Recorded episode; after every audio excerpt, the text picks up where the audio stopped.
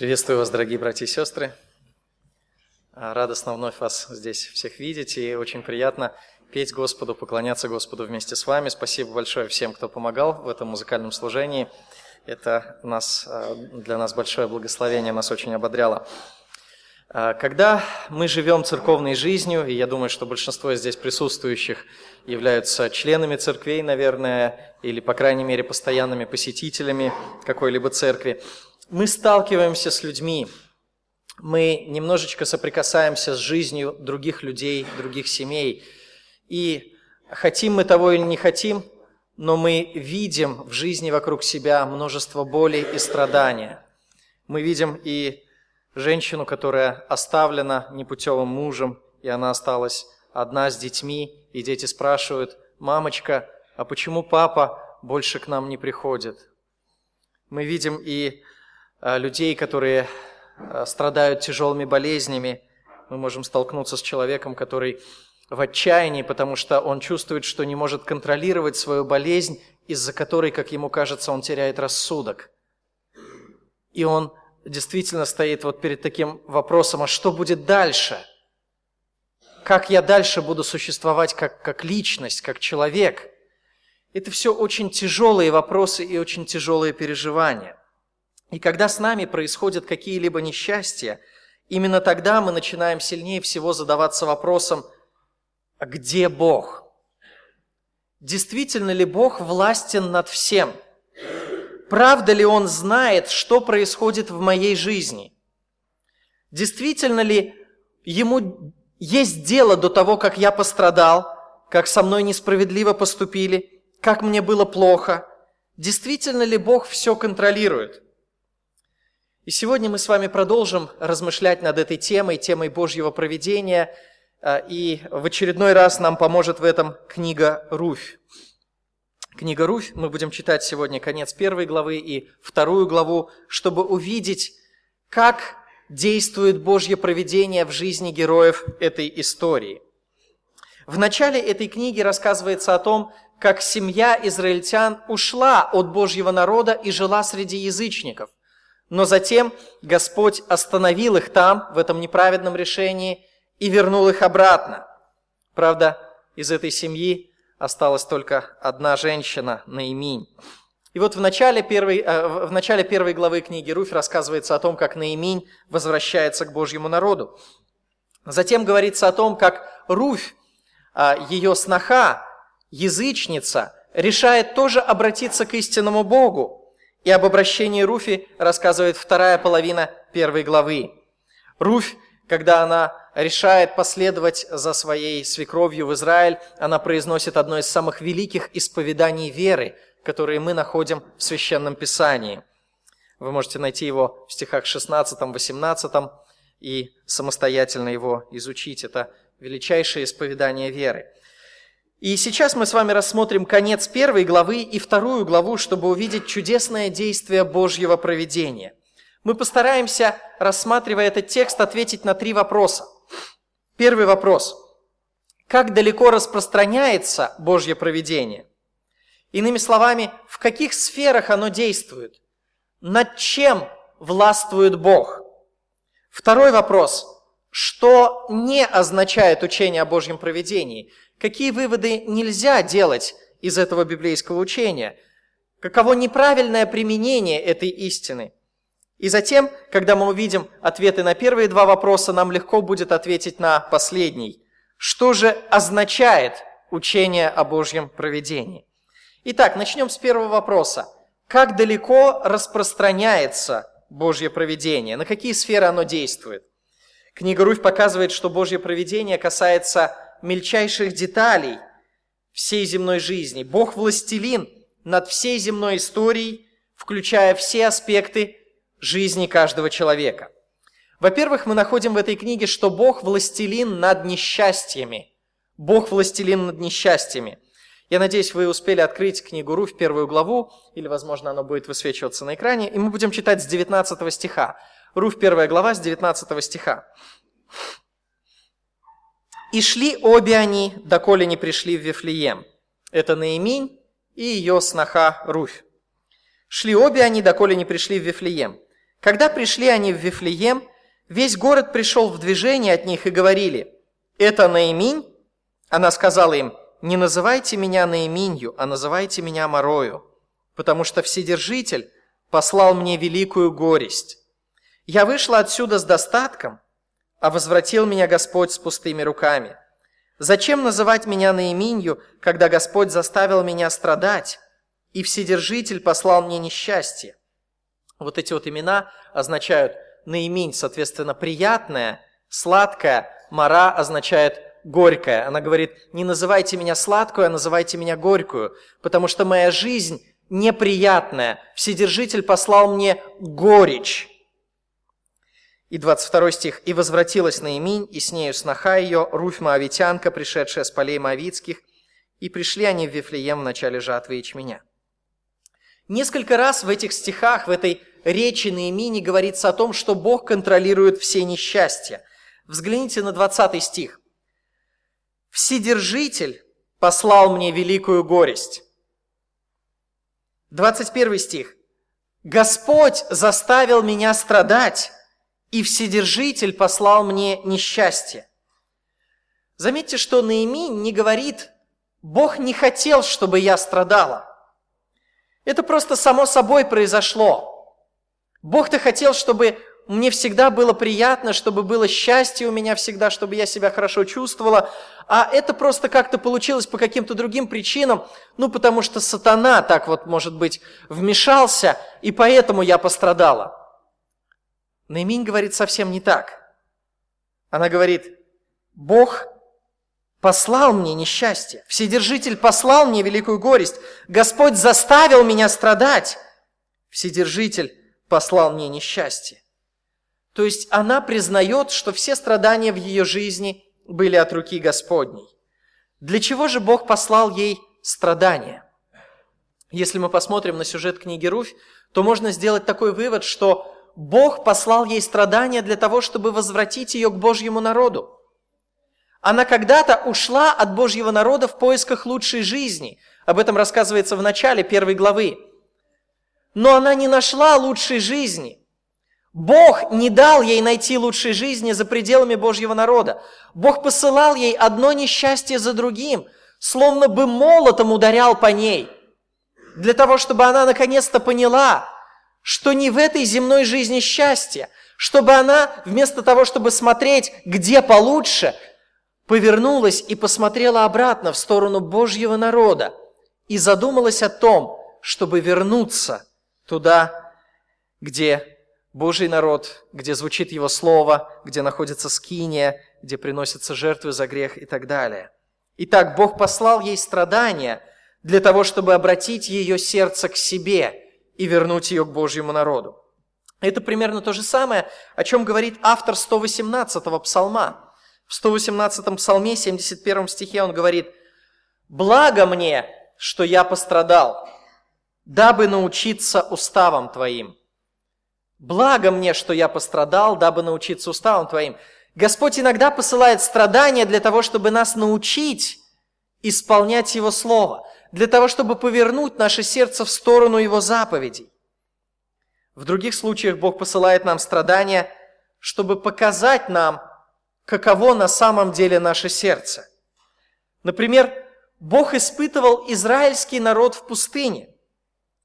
У них там в пустыне было мало воды, временами была очень скудная пища, и они сталкивались с другими трудностями. Бог испытывал их в пустыне. Вот до этого испытания Казалось, что у них все в порядке. Они благополучно исполнили повеление Моисея, они взяли вот это вот жертвенного живот, жертвенное животное, они а, помазали косяки своей кровью агнца, вышли из Египта, но все это было легко, потому что все эти действия, они вели их к освобождению, к облегчению их жизни. Им нетрудно было все это выполнить и во всем этом послушаться Моисея. Но вот когда они столкнулись с первыми трудностями, тогда стало ясно, что на самом деле они не таковы, как казалось снаружи. Стало ясно, что они неверующие, и Бог сказал о них, «Они не познали путей моих». Псалом 94, 10. не познали путей моих. До этого казалось, что познали, что все хорошо. Ну как же, они же слушаются Моисея, берут вот это вот ягненочка к себе домой, собираются вокруг него, как положено, приносят его в жертву, съедают его с горькими травами, закваску с собой не берут, идут, просят там золотую серебряную утварь у египтян. Вроде все хорошо, они такие послушные верующие, послушные иудеи – переходит через Красное море. Все замечательно. Но все это было сделать легко. Все это можно было сделать действительно по плоти, потому что все это вело к облегчению их жизни и к освобождению. А вот трудности показывают, что на самом деле в сердце человека, какие его ценности, к чему его сердце привязано. Вот страдания показали, что их духовное состояние не таково, как казалось на первый взгляд. Также Господь иногда использует страдания и в нашей жизни, чтобы показать нам, дорогой друг, ты думаешь, что у тебя все радужно и безоблачно в твоей христианской жизни. Но вот посмотри, как ты ведешь себя в страданиях. Посмотри, к чему привязано твое сердце. Каков ты на самом деле. И это тоже Божья благодать, что мы до смерти можем увидеть проблему в своем сердце и раскаяться пред Богом и просить Его помощи. Согласны? Страдания могут приводить также к совершенно неожиданным результатам иногда. Например, мог ли апостол Павел предугадать, что его тюремное заключение не только не остановит проповедь Евангелия, но наоборот расширит проповедь Евангелия? Он пишет в послании к филиппийцам, 1 глава, 13-14 стихи. Филиппийцам 1, 13, 14. Узы мои о Христе сделались известными всей притории, то есть всей римской охране, и всем прочим, и большая часть из братьев в Господе, ободрившись узами моими, начали с большей смелостью, безбоязненно проповедовать Слово Божье. Могло бы показаться, а, зачем, зачем Господь посылает страдания в жизнь апостола Павла, для чего Он посадил его в тюрьму?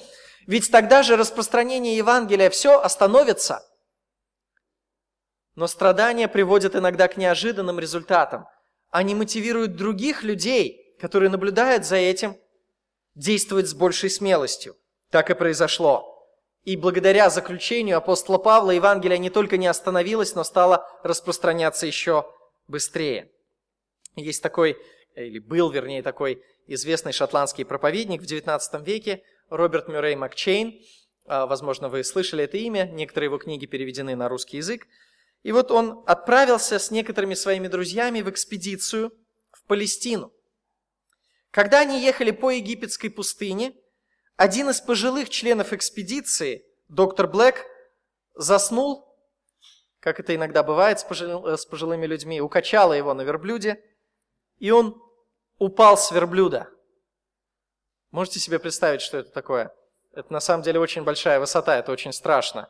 Конечно, это повлекло, повлекло тяжелые травмы, его здоровье очень сильно ухудшилось.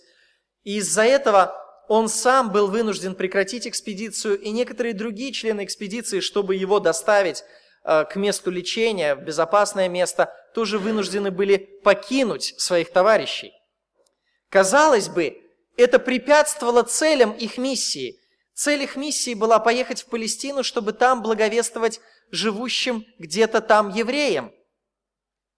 Но в результате эта миссия сорвалась, и они не могли поехать благовествовать евреям. Они были вынуждены отказаться от продолжения экспедиции, направились в Вену, а по пути, по пути в Вену они зашли в город Пешт. И именно в этом городе Господь привел к ним в миссию такое количество евреев, о котором они даже мечтать не могли. И очень многие из них обратились ко Христу. То есть они думали, что они будут благовествовать евреям в одном месте, Бог поставил препятствия, направил их в другое место, и именно там привел к ним в миссию евреев и дал им покаяние. Когда они испытывали вот эти вот страдания, когда один из членов экспедиции упал с верблюда, это было тяжелое переживание, это было разочарование. Ну как же, мы не можем даже дальше идти. Но они не подозревали, что это по Божьему промыслу вело к чему-то лучшему. И один из участников экспедиции потом написал, «Падение доктора Блэка с верблюда было первым шагом по направлению к Пешту. Действительно, Господь иногда использует страдания совершенно неожиданных, а, с неожиданными целями, с неожиданными результатами. Но иногда бывает так, что мы просто не можем понять смысла наших страданий. Здесь на земле Господь не открывает нам смысла страданий. По-видимому, о некоторых ситуациях мы будем узнавать лишь на небесах, для чего они были допущены в нашей жизни. Вспомните Иова. Знал ли Иов, почему он страдает? По крайней мере, поначалу не знал. Может быть, позднее, когда эта книга, книга Иова уже была написана, вполне возможно, что сам Иов э, был автором книги. Вот, э, может быть, позднее он и получил Божье откровение о том, почему все произошло. Но когда с ним происходили все эти несчастья, когда умирали его дети, когда все его имущество исчезало в течение короткого периода времени, когда у него была страшная болезнь, когда жена повернулась против него, знал ли он, для чего Господь допускает ему эти несчастья? Нет, не знал. Он не знал, что Бог позволил сатане искушать его, чтобы показать его праведность падшим ангелам и поставить вот это вот немощное, слабое творение человека в пример сильным и мощным ангелам, которые отвернулись от Бога. Иов не мог догадываться об этой высокой цели Божьего проведения, и он должен был просто уповать на Бога, не зная его целей. Дорогие друзья, точно так же и мы с вами иногда не понимая целей наших страданий, должны просто уповать на Бога и положиться на Него. Господи, я не знаю, для чего это допущено в мою жизнь, но Ты знаешь, и я Тебе доверяю. Соломон пишет в книге Екклесиаста 7.14. «В дни благополучия пользуйся благом, а в дни несчастья размышляй». То и другое соделал Бог для того, чтобы человек ничего не мог сказать против Него. И то, и другое, и благо, и несчастье допущено нам Богом. В дни благополучия пользуйся благом, в дни несчастья пользуйся тем несчастьем, которое тебе Бог дает, для того, чтобы получить благо. Дорогой друг, знаешь ли ты цель своих страданий? Хочет ли Бог, чтобы через эти страдания ты пришел к Нему? Показывает ли Бог через страдания, что твое сердце не таково, как должно быть? Воспитывает ли Бог через страдания в тебе характер Христов? Прими это к сердцу и поступай в соответствии с этой целью. Но даже если ты не знаешь целей своих страданий, все равно ты должен знать одно. Над всеми страданиями владычествует кто? Бог. Далее в книге Руфь мы отчетливо видим, что Бог властелин над случайностями. Бог властелин над случайными событиями. Давайте прочитаем дальше вторую главу, первые четыре стиха. У Наимини был родственник по мужу ее, человек весьма знатный, из племени Елемелехова, имя ему Ваос. И сказала Руфь Моавитянка Наимини, «Пойду я на поле и буду подбирать колосья по следам того, у кого найду благоволение». Она сказала ей, «Пойди, дочь моя». Она пошла и пришла, и подбирала в поле колосья позади жнецов. И случилось, что та часть поля принадлежала Ваозу, который из племени Елемелехова. И вот Ваос пришел из Вифлеема и сказал жнецам, «Господь с вами». Они сказали ему, «Да благословит тебя Господь». Обратите внимание на третий стих. Руфь пошла, чтобы собирать колосья. Пришла куда-то, и случилось, что та часть поля принадлежала Ваозу. Случилось. Очень странное слово у первоначальных читателей, знающих Писание, должно было, сразу же должен был возникнуть вопрос, а бывают ли случайности, которые происходят сами собой, которые не контролируются Богом? Оглядываясь на всю предыдущую историю и на книгу Пятикнижия, на книгу Иисуса Навина, на книгу Судей, они должны были знать, что все истории управляет Бог. И другие книги Библии дают очень ясное учение на эту тему. Мы с вами вчера уже рассматривали некоторые а, тексты из Священного Писания, которые показывают, что Бог управляет всеми, даже мельчайшими событиями. Таким образом, случайностей не бывает. Вернее, все события, которые кажутся нам случайными, на самом деле направляются рукой Господа. Так почему же автор говорит здесь «случилось», что она пришла на ту часть поля? Потому что он описывает эти события с точки зрения земного наблюдателя. Если бы мы с вами в это время находились рядом с Руфью, если бы мы шли вместе с ней, то нам действительно показалось бы, что это чистой воды случайность. Ведь она просто шла, посмотрела, где ей больше понравилось, туда и пришла. То же самое мы видим в четвертом стихе, еще одно случайное событие. И вот Ваос пришел. Автор обращает внимание на то, что это событие как бы совпало с предыдущим. И вот в начале четвертого стиха, то есть привлекает наше внимание к какому-то неожиданному повороту событий. И вот, опять как бы случайность, опять как бы случайное совпадение. Ваос пришел проверить свое поле именно в то время, когда находилась там Руфь. Ведь могло бы все получиться совершенно иначе. В этот день он мог бы решить, ладно, зачем сегодня идти на поле, я вчера уже проверял, там вроде все благополучно, приду на следующей неделе. И Руфь могла бы поработать на этом поле, а на следующий день пойти на какое-то другое поле, потому что, чтобы два раза одним и тем же людям глаза не мозолить, все-таки она побирается, собирает остатки на полях, и она могла, могла бы потом пойти куда-нибудь совершенно в другое место, и Ваос так бы никогда с ней не встретился. С человеческой точки зрения это просто случайное совпадение событий. Однако все это направлялось Божьей рукой. Перед нами раскрывается удивительная картина Божьего проведения. Никто не загипнотизировал Руфь. Никто не привязал к ее ногам и рукам веревки и не дергал э, за веревки, как кукловод, чтобы она пришла именно на то поле. Руфь принимает самостоятельное решение, она выходит из дома, направляется к полям, выбирает какой-то участок поля, но все это время ею руководит Господь. То же самое мы видим в других текстах Священного Писания. Например, слуга Авраама в Бытие 24 главе 27 стихе говорит, «Господь прямым путем привел меня к дому брата господина моего, что говорит слуга? Господь прямым путем привел меня туда, куда нужно. Шел-то слуга сам, но привел его Господь. Ведь слуга же не чувствовал, что его кто-то тянет за воротник. Или он не просто там как-то его верблюды или кони куда-то бежали, куда им заблагорассудится. Нет, он выбирал путь. Он шел по видению очей своих, если так можно сказать, но привел его Господь. Господь направлял его шаги. Интересный случай произошел с известным проповедником Сперджином. Э, ему было 17 лет, когда его пригласили регулярно проповедовать в одной церкви. Это была небольшая э, церковь в, сельском, э, в сельской местности.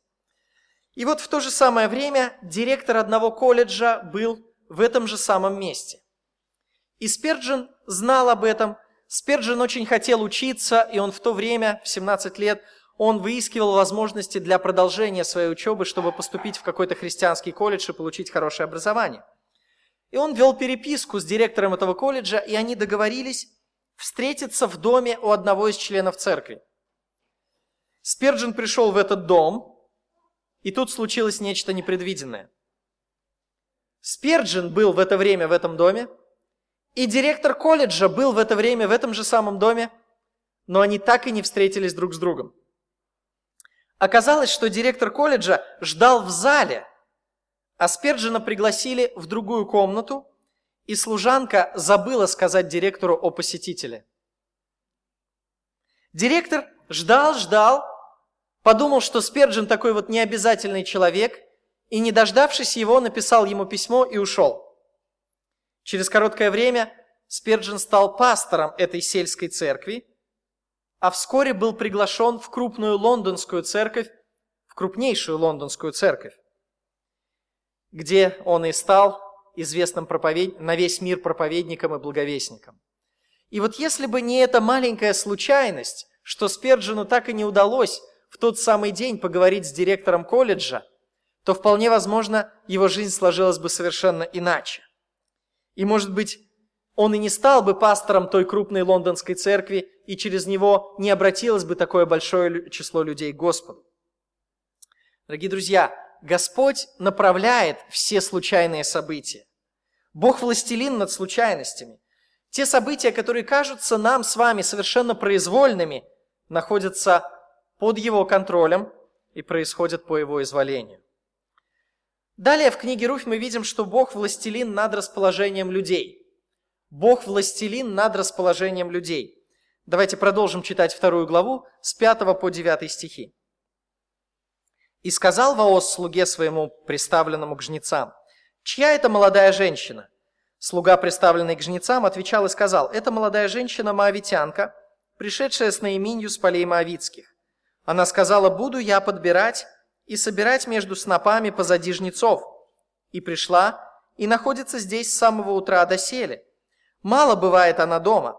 И сказал Ваос Руфи, «Послушай, дочь моя, не ходи подбирать на другом поле и не переходи отсюда. Но будь здесь с моими служанками. Пусть будет в глазах твоих то поле, где они жнут, и ходи за ними. Вот я приказал слугам моим не трогать тебя. Когда захочешь пить, иди к сосудам и пей, откуда черпают слуги мои». В этих стихах мы видим, что сердце Ваоза сразу расположилось к Руфи. Ваоз хорошо помог ей. Он сделал гораздо больше того, что требовал закон. Закон Моисеев требовал просто не дожинать до конца своего поля, то есть уголки оставать, а, а, оставлять а, непожатыми. И также закон требовал, если какие-то колосья падают на землю, не подбирать их. И если ты сноп забыл, то не возвращаться за ним. Вот и все. Вот те пределы э, добродетели, те пределы благодеяния, которые требовал закон Моисеев. Но Ваос делает не только это. Он делает гораздо больше этого.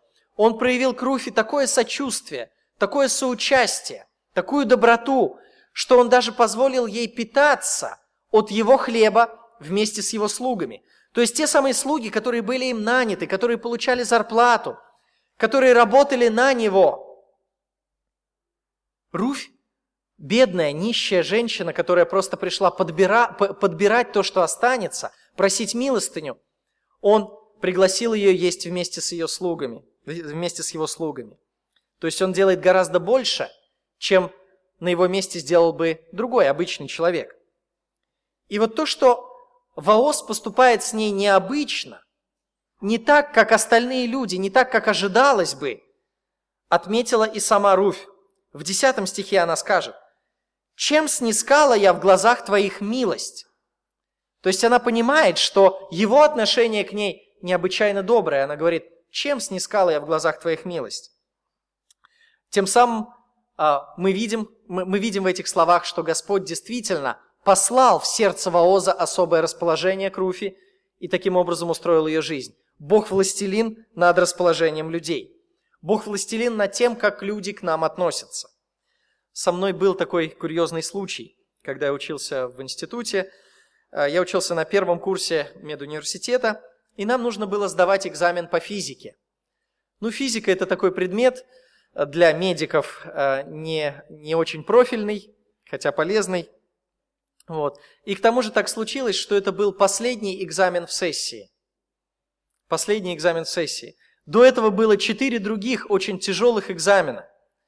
И вот готовясь уже на протяжении месяца, день за днем, к одному экзамену, потом к следующему, я устал, честно говоря, вот, а, и не успевал, вот к этому последнему экзамену уже не осталось просто сил. Я читал свои конспекты по физике, но в голове ничего не задерживалось.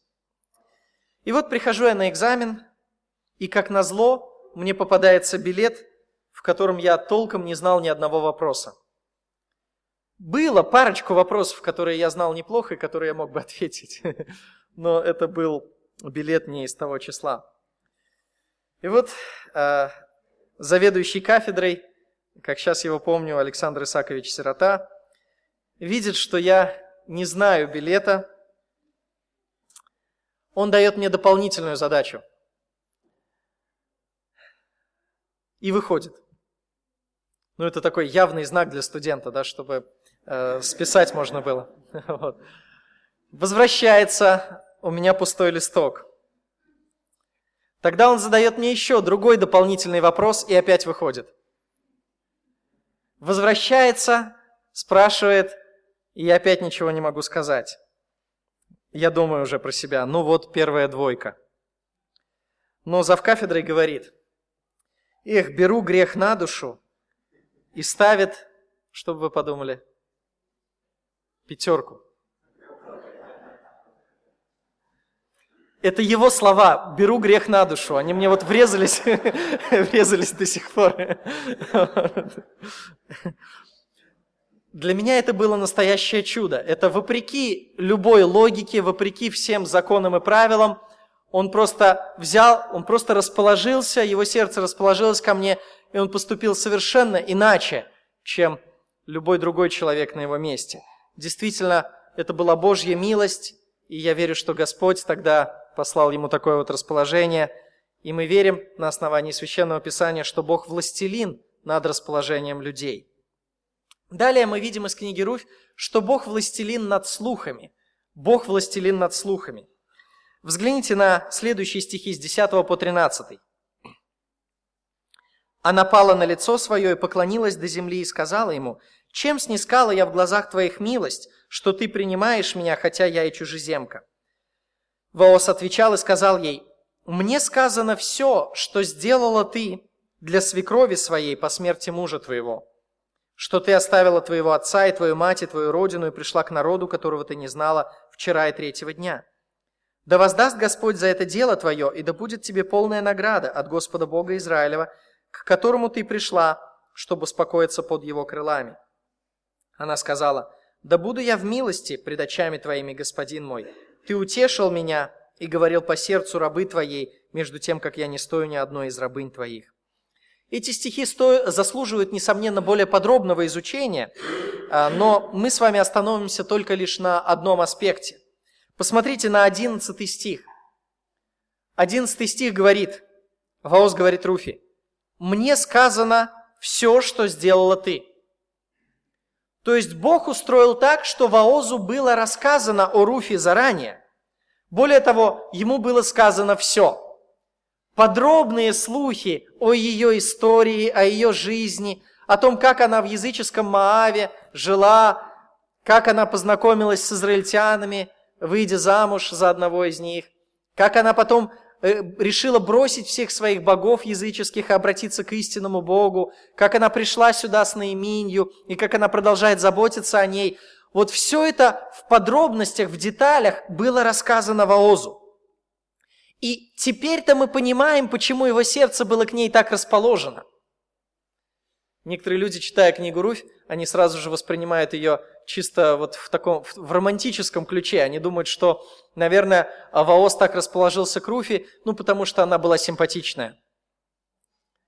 Но я думаю, что это слишком поверхностный взгляд на эту книгу. Сердце Ваоса расположилось к Руфи, потому что он знал о ее жизни, о ее духовной истории – Ему было рассказано, как вот здесь он сам говорит, «Мне сказано все, что ты сделала, как ты обратилась к Богу и как ты заботился о своей свекрови». И именно поэтому сердце благочестивого Ваоза так сразу настроилось по-доброму по отношению к ней, и он захотел тоже ей помочь. Но заметьте, от чего это зависело? От того, что ему кем-то, какими-то людьми было это сказано. Бог мог бы с такой же легкостью устроить так, что Ваозу ничего не было бы сказано о Руфе. Но Бог сделал так, что слухи распространялись, и слухи дошли до Ваоза. Мы чаще всего говорим о слухах как о негативном явлении, с которым нужно бороться. И это действительно правильно. У скольких людей была загублена репутация из-за дурных слухов? Как много людей поссорились между собой из-за слухов? И как иногда даже семьи страдают и отношения разрываются или надрываются из-за того, что какие-то слухи распространяются. Но в то же самое время мы редко задумываемся вот о чем. Бог – властелин над слухами. Одним слухом Он позволяет распространяться, а другим нет. Он контролирует, насколько широко распространится тот или иной слух и какой от этого будет эффект. Это тоже находится под Божьей властью и под Божьим контролем.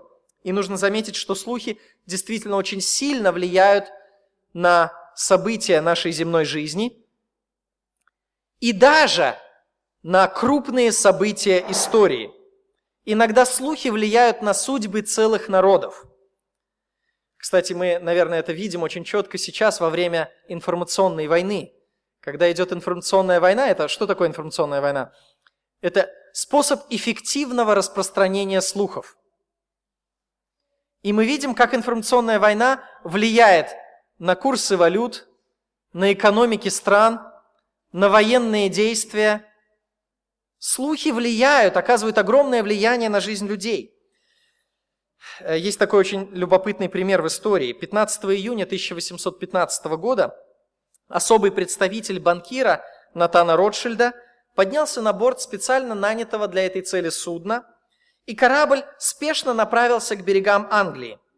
Этот человек вез новости о ходе битвы между англичанами и императором Наполеоном при Ватерлоу. Как вы понимаете, в 1815 году еще не было сотовых телефонов, и даже радиосвязи или телеграфов, ничего такого не было, поэтому слухи могли распространяться только живыми людьми, которые их переносили. Точно так же и новости все распространялись. И вот они наняли самый быстрый корабль за большую сумму, и этот человек вез новости о исходе этой битвы в Англию. Кто выиграл в битве при Ватерлоо, англичане или французы?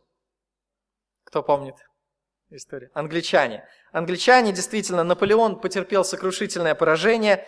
И вот с такими новостями пять дней спустя агент Ротшильда при, прибыл на лондонскую биржу. Как бы поступил любой нормальный человек на месте Ротшильда? Наверное, он стал бы избавляться от французских акций. Раз Франция проиграла в войне, значит французские акции сильно упадут в цене. Но не так поступил Ротшильд. Пользуясь тем, что никто еще не знал об исходе битвы, поскольку его корабль прибыл на несколько часов раньше всех остальных кораблей. Это был самый быстрый корабль. И вот, пользуясь тем, что никто еще не знал, а только он знал истину, он начал продавать английские акции. Он продавал и продавал. И вскоре по всей бирже пронесся слух. Он знает. Ротшильд знает исход битвы, значит, англичане проиграли. И все поспешили избавляться от акций английского совета. Слух этот разошелся настолько широко, что большинство акционеров продали все акции английского совета, не желая нисколько потерять. Всего через несколько часов цена одной акции упала до 5 копеек, 5 центов. И Натан через подставных людей быстро скупил их по цене оберточной бумаги. А когда пришли вести с поля битвы, все поняли свою ошибку, но было слишком поздно. Большинство других биржевиков потеряли все, что имели, и это в одночасье перешло в руки Ротшильда. Английские акции взлетели выше, чем были до этого, и Ротшильд, который до того был уже миллионером, за одну ночь удвоил свое состояние и получил практически полный контроль над английской экономикой. Российский специалист по культурной антропологии, психологии массового поведения, доктор философских наук Акоп Погосович Назаритян демонстрирует, что слухи повлияли на очень многие исторические процессы, в том числе на отмену крепостного права в России. Он же пишет об активном использовании слухов в разного рода пиар-компаниях, политических компаниях, экономических компаниях и так далее. Потому что слухи огромным образом влияют на историю. И, дорогие друзья, слухи активным образом влияют, самым непосредственным образом влияют и на нашу жизнь. Но Бог – властелин над слухами. Бог способен контролировать, какие слухи распространятся, какие нет, какие слухи будут доминирующими, а какие никто не послушает, насколько широко они распространятся и какой произведут эффект. Бог – властелин над слухами. Далее мы видим в книге Руфь, что Бог властелин над пищей. Бог властелин над пищей. Прочитаем стихи 14 и 18. «И сказал ей Ваос, «Время обеда, приди сюда и ешь хлеб, и обмакивай кусок твой в уксус». И села она возле жнецов. Он подал ей хлеба, она ела, наелась и еще осталось. и встала, чтобы подбирать. Вооз дал приказ слугам своим, сказав, «Пусть подбирает она и между снопами, и не обижайте ее. Да и от снопов откидывайте ей и оставляйте, пусть она подбирает и не броните ее». Так подбирала она на поле до вечера и вымолотила собранное, и вышла около Ефа ячменя. Взяв это, она пошла в город, и свекровь ее увидела, что она набрала, и вынула Руфь из пазухи своей, и дала ей то, что оставила, наевшись сама. Весь этот отрывок говорит о хлебе. Практически в каждом стихе, в каждой строчке упоминается хлеб или пища. По сути, вот это было поворотным моментом в судьбе двух женщин, Наимини и Руфи. Помните, э, помните, что семья Елемелеха ушла из Вифлеема в поисках хлеба. Потом они услышали, что Бог дал хлеб народу своему, и они решили вернуться обратно в Вифлеем. И вот теперь перед ними стоит вопрос, смогут ли они найти здесь достаточно хлеба, чтобы прожить? И Бог чудесным образом решает эту проблему. Он посылает им хлеб через добродетельного вооза. Руфь собирает за жнецами колоски, это так мало. Если жнецы очень хорошо выполняли бы свою работу, то ей бы вообще ничего не досталось. Если они не очень хорошо выполняют свою работу, она может срывать отдельные колоски, и потом, когда она соберет все, что, все, что останется, она вымолотит эти колоски и наберет, может быть, в лучшем случае пригоршню зерна за целый день. И этой пригоршни зерна ей хватит, чтобы сделать лепешечку. И этой лепешечкой они с Наименью вдвоем, они, ну, один раз поедят, и то не досыта. Но Господь позаботился о ней. Господь расположил к ней сердце Ваоза, и она за один день набрала целую ефу ячменя, как сообщает нам 17 стих. Ефа ячменя – это очень много. Это где-то 5-7 килограмм. Представьте себе, 5-7 килограмм ячменя. Этого для двух женщин должно быть достаточно почти на неделю. Действительно, Бог милостив. В книге Второзакония 10.18 говорится, «Бог дает суд сироте и вдове, и любит пришельца, и дает ему хлеб и одежду». Бог властелин над хлебом. Бог посылает пищу даже тогда, когда, казалось бы, нет для этого никаких средств. Далее мы видим, что Бог властелин над встречами. Бог властелин над встречами. Взгляните на 19 и 20 стихи. Мы не будем их читать. Здесь э, Наимень спрашивает, э, где ты была и откуда ты принесла так много еды. Э, и Руфь отвечает, человеку, тому, у которого я сегодня работала, имя Ваос. И тогда Наимень говорит, благословен он от Господа. И в конце 20 стиха она говорит, человек этот близок к нам, он из наших родственников. Обратите внимание на эти слова. Он из наших родственников. Руфь могла бы встретиться с другим добрым человеком. Бог мог бы послать ее на поле к какому-нибудь другому человеку и там расположить сердце другого человека к ней. И это тоже было бы хорошо. И Бог позаботился бы таким образом о ее пище на один день. Ну, может быть, на несколько дней. А здесь Бог направил ее, чтобы она пришла на поле – которая принадлежит их близким родственникам. И здесь уже перед нами приоткрывается чуть-чуть завеса над Божьим планом. Бог хотел не только позаботиться о Руфе на один день, послав ей пищу, но Он хотел позаботиться о ней на всю ее оставшуюся жизнь, послав ей близкого родственника, который сможет ее искупить как вдову и сможет взять ее в свою семью. Действительно, Бог властелин над встречами. Он сводит людей вместе. Дальше мы видим, что Бог властелин над безопасностью. Бог властелин над безопасностью. Посмотрите на стихи с 21 по 23. Руфь Моавитянка дальше продолжает говорить с э, Наиминью и говорит, он попросил меня остаться на своем поле до конца. А, и Наиминь говорит ей в 22 стихе, «Хорошо, дочь моя, что ты будешь ходить со служанками его, и не будут оскорблять тебя на другом поле». И так она оставалась со служанками Ваоза не будут оскорблять тебя на другом поле. Действительно, собирателей колосков никто не любил. Хотя закон предписывал не мешать им, хотя закон предписывал оставлять им немножечко от э, э, пшеницы, которая растет на поле, но закон не требовал, чтобы пускать их на поле во время жатвы. Логичнее всего было э, дождаться того, когда все жнецы, все работники закончат свою работу, и тогда, пожалуйста, все, что осталось, собирайте себе. Но у Руфи и Наимини была ситуация вот безвыходная, и они были вынуждены, не имея хлеба совсем, были вынуждены идти и побираться на полях прямо сейчас. И вот таких людей очень не любили. Их могли и пинать, их могли отталкивать, им могли запрещать, могли прогонять их с поля, могли говорить им, а вот сейчас весь день сидите вон там вон, а когда мои жнецы ночью закончат работу, или там поздно вечером, тогда вы уже ночью будете подбирать, что захотите. Или вообще могли прогнать, сказав, приходите сюда, когда мы закончим жатву. То есть такие люди часто сталкивались с оскорблениями, их жизнь не была безопасной. Но Господь позаботился о безопасности Руфи. Он послал ее в такие обстоятельства, где действительно не будут оскорблять ее. Безопасность в конечном итоге зависит только от Бога.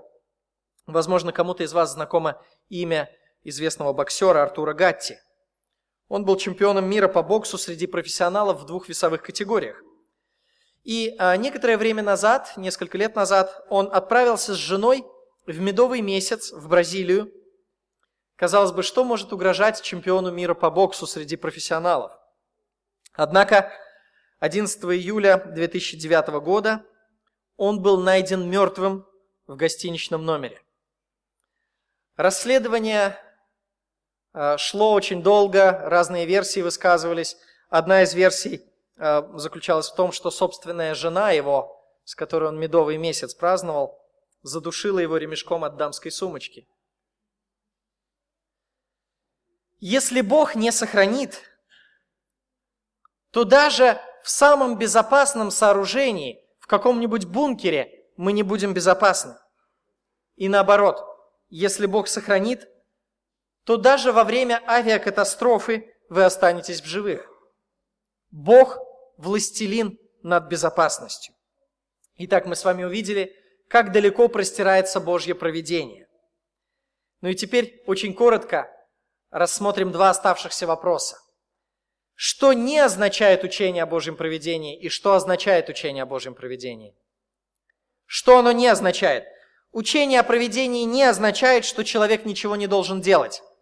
Ну как, Бог же всем управляет, поэтому я просто сяду и буду спокойно сидеть. И посмотрим, что из этого выйдет. Ну, из этого выйдет то, что ничего не выйдет.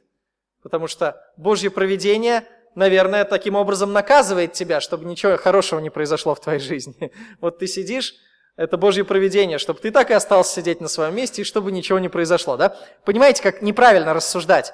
Неправильно говорить, что ну если Бог всем управляет, то я ничего не должен делать.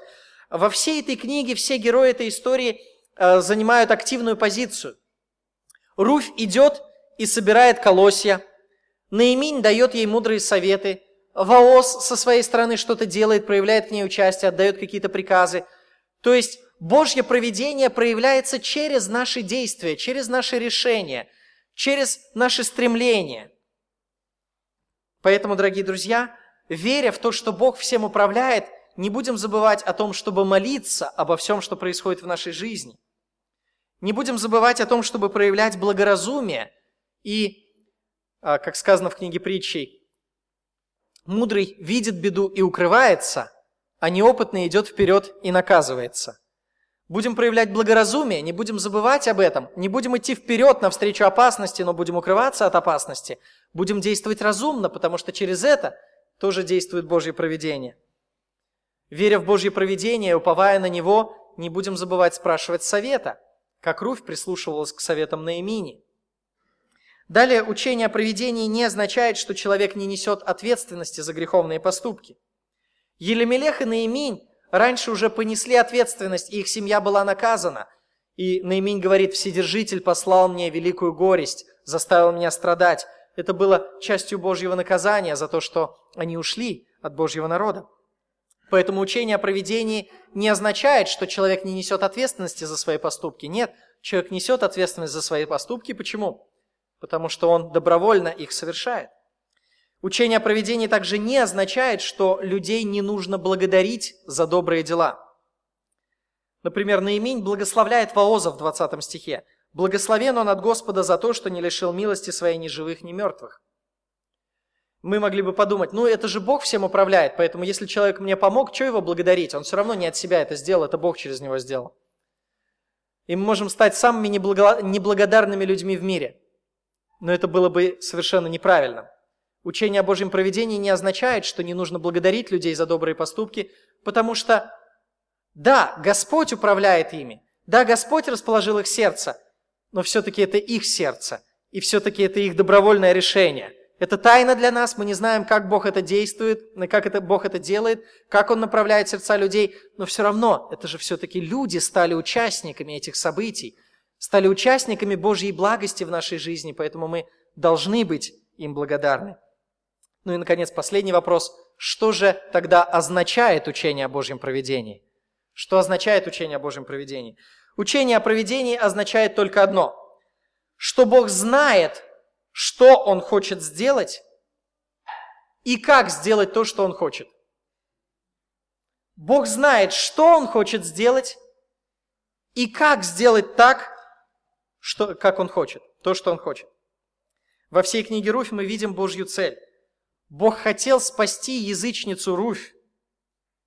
И не только это. Мы увидим в конце этой книги еще одну великую Божью цель. Бог хотел через язычницу Руфь произвести на свет величайшего царя в истории Израиля, царя Давида.